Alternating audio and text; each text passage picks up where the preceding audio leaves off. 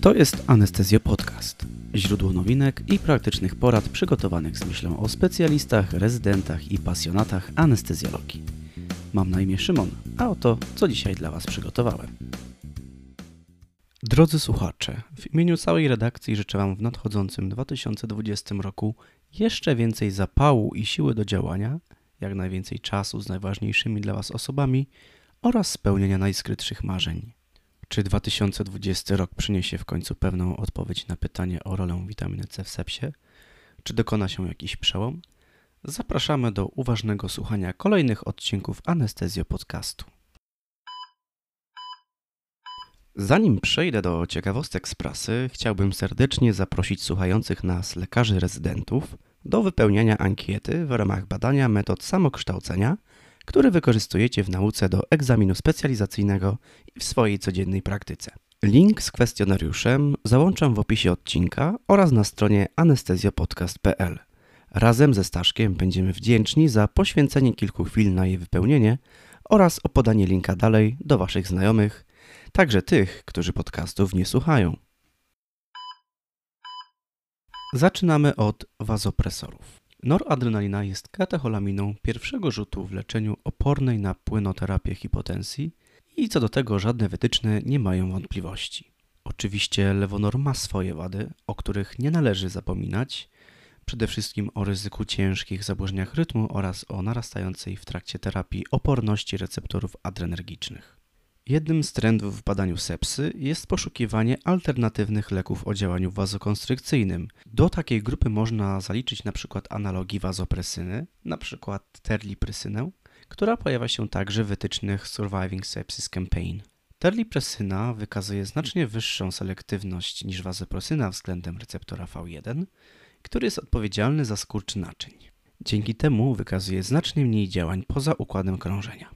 Pojawiające się dowody naukowe wskazują na przydatność analogów wazopresyny we wstrząsie opornym na katecholaminy, ale też wskazują na działania niepożądane, np. na możliwe upośledzenie rzutu serca czy zmiany niedokrwienne w obrębie skóry. W przytaczanej metaanalizie zgromadzono 756 przypadków z 6 badań, gdzie głównym punktem odniesienia została 28-dniowa śmiertelność. Jak się okazuje, nie istnieją istotne statystycznie różnice między oboma grupami. Kolejne porównywane parametry to przypadki groźnych zaburzeń rytmu serca, wartości średniego ciśnienia tętniczego, czynności serca itd.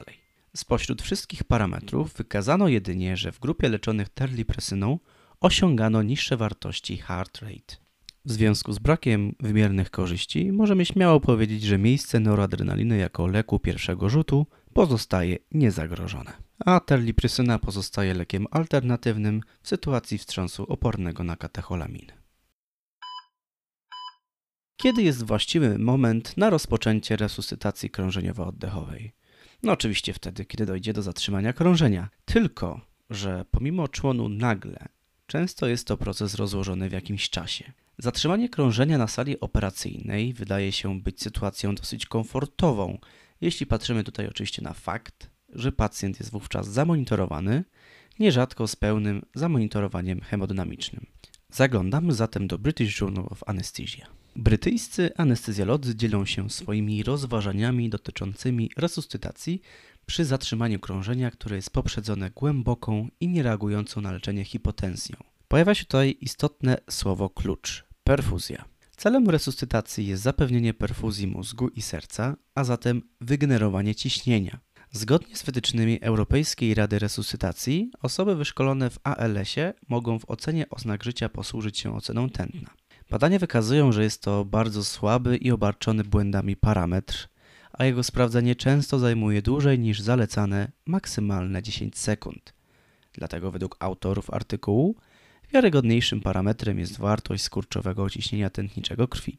Wspomniana wcześniej oporna na leczenie hipotensja wspomniana jest w raporcie Royal College of Anesthetists dotyczącym okooperacyjnej anafilaksji jako wartość ciśnienia skurczowego poniżej 50 mm subartenci. Nazywana jest wówczas głęboką hipotensją i według autorów stanowi wskazanie do rozpoczęcia uciśnięć klatki piersiowej. Dlaczego akurat 50 mm ciśnienia skurczowego? Według licznych badań wartości średniego ciśnienia tętniczego, czyli MAP, około 40 istotnie zwiększają ryzyko uszkodzenia narządowego, szczególnie ostrej niewydolności nerek, a nawet i uszkodzenia mięśnia sercowego. Wartość MAP około 40 będzie odpowiadała mniej więcej 55 ciśnienia skurczowego. Dodajmy do tego, że pomiar ciśnienia metodą nieinwazyjną ma tendencję do zawyżania pomiarów w górę, szczególnie jeżeli operujemy na niskich wartościach ciśnień. Będzie to również granica wyczuwania tętna na tętnicy szyjnej, czyli jedno z kryterium podjęcia resuscytacji. Artykuł zauważa także, że być może w przyszłości decyzja ta będzie współgrana z wartością kapnografii. Należy jednak przeprowadzić dokładne badania nad powiązaniem wartości ETCO2 z wartościami ciśnienia tętniczego oraz rzutu serca. Pozostaje na koniec jeszcze kwestia szkodliwości uciśnięć klatki piersiowej przy bijącym sercu. I znów z pomocą przychodzą najnowsze wytyczne ERC. Szansa na zaszkodzenie pacjentowi jest wówczas niewielka, a opóźnienie resuscytacji w przypadku faktycznego NZK jest znacznie gorsze. Nowy rok przynosi także obszerne podsumowanie najnowszej wiedzy dotyczącej ostrego okooperacyjnego uszkodzenia nerek. Zainteresowanie jest spore, a to ze względu na istotny wpływ na przeżycie chorych, szczególnie przy współistnieniu niewydolności narządowej, np. w przebiegu sepsy, którą niewydolność nerek może nasilać poprzez rozszczelnienie bariery krewilito i promowanie translokacji. W podlinkowanym na stronie anestezjopodcast.pl artykule możemy prześledzić historyczne podejście do problemu oraz dostępne klasyfikacje AKI. Najnowszym systemem jest klasyfikacja CADIGO z 2012 roku. Opiera się ona m.in. na zmianach stężeń kreatyniny w osoczu w jednostce czasu oraz na ilości wyprodukowanego moczu, dzieląc AKI na trzy stadia. W oparciu o te kryteria przeprowadzono badania retrospektywne na dużych grupach pacjentów chirurgicznych, gdzie udało się wykazać, że nawet stosunkowo niewielkie wahania w stężeniu kreatyniny dwukrotnie zwiększały ryzyko zgonu i wydłużały czas hospitalizacji.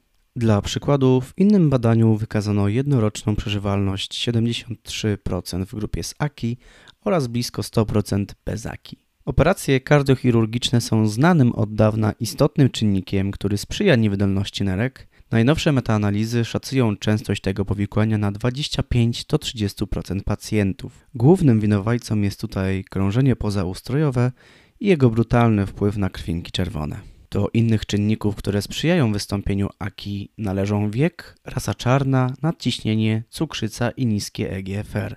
Patomechanizm okooperacyjnej niewydolności nerek jest składową hipoperfuzji, na którą składa się hipowolemia oraz działanie anestetyków innych leków, np. z grupy niesteroidowych leków przeciwzapalnych, dodatkowo stanu zapalnego i odpowiedzi neuroendokrynnej.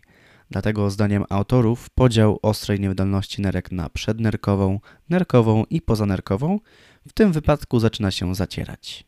Nerki dysponują mechanizmem autoregulacji przepływu, który polega na skurczu tętniczek doprowadzających. Gdy niedokrwienie się przedłuża, może to doprowadzić do istotnego zaburzenia dopływu krwi i niedokrwieniu kanalików. Diagnostyka AKI w oparciu o stężenie kreatyniny nie jest idealna, ponieważ marker ten pojawia się w zwiększonej ilości we krwi z opóźnieniem oraz dopiero po spadku GFR o 50%, zwykle dopiero w drugim dniu po zabiegu, co znacząco opóźnia rozpoznanie.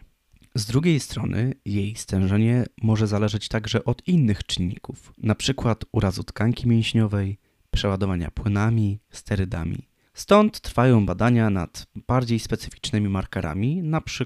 NGAL, lipokaliną neutrofilową. Postępowanie lecznicze teoretycznie mogłoby się opierać na minimalizowaniu reakcji wolnorodnikowych, które uszkodzają kanaliki, jednak nie wykazano skuteczności dla enacetylocysteiny ani witamin czy mikroelementów. Podobnie stało się w przypadku stosowania statyn, którym też przypisywano działanie antyoksydacyjne przeciwzapalne. Dexmedetomydyna pozwoliła ograniczyć ilość przypadków AKI w kardiochirurgii, jednak nie wpłynęła na przeżywalność ani na pobyt w intensywnej terapii, dlatego jej stosowanie wymaga dalszych badań. Ale uwaga! Dużym zainteresowaniem cieszy się metoda Remote Ischemic Preconditioning, czyli hartowania niedokrwiennego. Polega to na zakładaniu mankietu do pomiaru ciśnienia tętniczego na ramieniu i napełnianiu go do wartości w przedziale 200-300 mm supartęci na okres 5 minut, powtarzanego w kilku cyklach. Proponowany mechanizm tego postępowania to uwalnianie szlaków przeciwzapalnych na drodze nerwowej i hormonalnej. Wskazuje się tutaj na łatwość i dostępność metody jako jej główne zalety. Jak wygląda jej skuteczność? W przypadku pacjentów wysokiego ryzyka poddawanych operacjom kardiochirurgicznym pozwoliła ona zmniejszyć ryzyko AKI o 15% oraz ryzyko odległych powikłań. Aczkolwiek wydaje się, że stosowanie propofolu zamiast anestetyków wziewnych osłabia ten pozytywny efekt. Przypomnijmy, że anestetyki wziewne są badane także pod kątem przygotowania mięśnia sercowego na wypadek niedokrwienia. Stosowanie nerkowych terapii zastępczych jest oczywiście zalecane. Nadal jednak nie znamy jednoznacznej odpowiedzi, czy stosować strategię wczesnej bądź opóźnionej interwencji. A jak postępować z płynami? Badania nad restrykcyjną i liberalną płynoterapią pokazują, że w prewencji niewydolności nerek lepiej wlać w pacjenta trochę więcej, oczywiście w rozsądnych ilościach, niż zrobić tego za mało, czemu sprzyjało restrykcyjne podejście. Zachęcam do wnikliwej lektury artykułu ze względu na szerokie omówienie mechanizmów oraz przeglądu najnowszej literatury w zakresie identyfikacji czynników ryzyka oraz metod leczenia ostrej okooperacyjnej niewydolności nerek. Za najciekawszą moim zdaniem część artykułu uważam wzmiankę o remote preconditioningu jako taniej, nieinwazywnej metody, którą warto zgłębić i rozważyć jej zastosowanie. Rokuronium i sukcynylocholina to dwa podstawowe leki zwiotczające stosowane w Rapid Sequence Intubation. Skolina była przez długi czas lekiem z wyboru ze względu na szybki początek zwiotczenia do 45-60 sekund i ze względu na krótki czas działania, to jest 5 do 10 minut. Okazuje się, że jeżeli podamy rokuronium w górnej dawce 1,2 mg na kilogram masy ciała, jesteśmy w stanie również szybko zwiotczyć pacjenta kosztem przedłużonego działania leku. Sukcynylocholina z kolei obarczona jest większą ilością przeciwwskazań i działań niepożądanych. Może spowodować hiperkalemię, dodatkowo powodując skurcze mięśni po podaniu, nasila metabolizm i zużycie tlenu, co może spowodować desaturację. Jest to działanie, które stoi w sprzeczności z celami RSI. Protokół ten służy zminimalizowaniu czasu bezdechu u osób z zagrożonymi drogami oddechowymi lub pełnym żołądkiem. Do woreczka działań niepożądanych z koliny obowiązkowo dorzucamy hipertermię złośliwą. Uzyskujemy zatem pytanie o sensowność jej stosowania w sytuacji, gdy dysponujemy bezpieczniejszym rokuronium. Z odpowiedzią przychodzi pierwsze randomizowane badanie w warunkach przedszpitalnych z JAMY, porównujące skuteczność obu środków w warunkach przedszpitalnej intubacji, przeprowadzone na populacji 1248 osób. Tezą postawioną w badaniu było stwierdzenie, że rokuronium nie jest gorsze od skoliny. Głównym ocenianym parametrem był odsetek udanych pierwszych prób intubacji, który wyniósł 79,4% dla skoliny i 74,6% dla rokuronium. Wynik ten jednak nie zmieścił się w przedziale ufności, co oznacza, że nie można potwierdzić założonej tezy. Spośród innych analizowanych parametrów nie wykazano różnic dla IDS, skali trudności intubacji, skali kopenhaskiej czy też częstości używania dodatkowych środków jak prowadnice. Skazano jednak większą ilość komplikacji w ciągu 15 minut od intubacji w grupie skoliny. Dodatkowo w tej grupie dawki leków stosowanych w sedacji były istotnie wyższe, co można wytłumaczyć na przykład krótkim czasem działania sukcynylocholiny i potencjalnym kłóceniem się pacjenta z respiratorem. Mimo wszystko należy pamiętać, że badanie te nie było w stanie stwierdzić, że rokuronium nie jest gorsze od sukcynylocholiny w kwestii skuteczności pierwszej próby intubacji. Przyznam szczerze, że nie spodziewałem się takich wyników badania, ale wydaje mi się, że ci, którzy na stałe porzucili skolinę na rzecz rokuronium, nie zmienią swojej decyzji. Mimo wszystko wydaje mi się, że jest to słuszna decyzja. I na koniec smaczek z Critical Care Medicine, australijsko-nowozelandzkie badanie o pracy kilka dni z rzędu na oddziale z efektami leczenia pacjentów intensywnej terapii. Moim zdaniem jest to ciekawe uzupełnienie wątku depresji i przepracowania, które podjąłem w poprzedniej prasówce. Logicznym jest, że większe obciążenie pracą prowadzi do zmniejszenia jej skuteczności oraz grozi większym ryzykiem potencjalnie groźnych pomyłek. Jaki jest tego wpływ na pacjenta? W badaniu powiązano grafiki pracy lekarzy intensywistów ze 109 oddziałów Australii i Nowej Zelandii, na których w latach 2016-2018 leczono ponad 225 tysięcy pacjentów. Głównym analizowanym parametrem została długość pobytu na oddziale liczona w dniach. Poboczne analizy obejmowały całkowitą długość pobytu w szpitalu, ilość ponownych przyjęć oraz śmiertelność.